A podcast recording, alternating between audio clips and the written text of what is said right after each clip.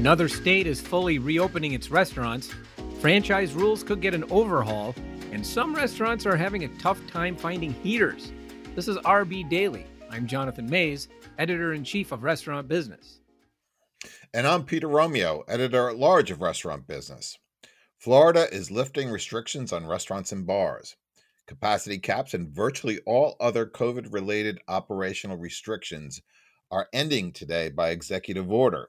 Governor Ron DeSantis is also prohibiting county and local governments from imposing new capacity caps unless they can formally justify the limits. Even then, the caps can go no lower than fifty percent of dine-in capacities.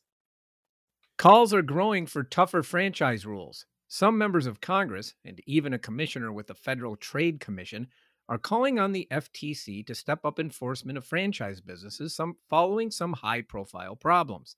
The F T C is about to start the process of updating its franchise regulations, and many are calling for more direct federal enforcement of franchise rules. Restaurants are having heat problems. Restaurant operators are having a hard time finding portable heaters as they plan for outdoor uh, dining in the fall.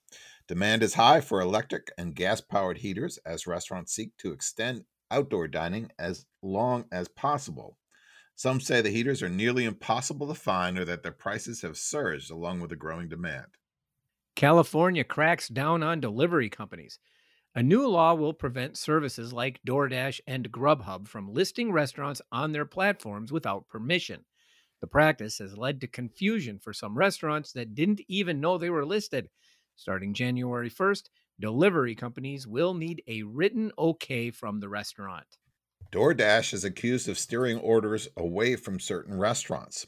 A lawsuit alleges that the delivery service is directing customers away from non-partner restaurants by saying incorrectly that they are closed or too far away for delivery. The lawsuit filed in California says it's a way for DoorDash to drive guests to its platform and then redirect them to restaurants with whom it's partnering. DoorDash said it was still reviewing the complaint Friday morning. Restaurants are using eye-tracking technology to redesign their menus.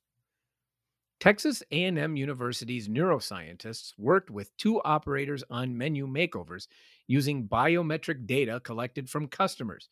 The data reveals what draws diners' attention when they peruse a menu, and the results can help restaurants increase profitability. The C D C has the restaurant industry scratching its head. Recent pronouncement by the Centers for Disease Control and Prevention carried profound implications for restaurants, but the experts aren't sure exactly what those implications are. One thing is certain: attention is fast shifting to air circulation and ventilation as an area of concern for the industry. Tacos for Life is a fast casual chain on a mission. The Arkansas-based emerging brand donates a meal for every taco it sells. The eighteen-unit chain has drive-thrus at almost all of its locations, but they were underused dur- until the pandemic hit. Hear how Tacos for Life has improved its drive-thru operations and more on the latest Buzzworthy Brands podcast on Restaurant Business Online. And that should do it for today's episode of R B Daily from the editors of Restaurant Business.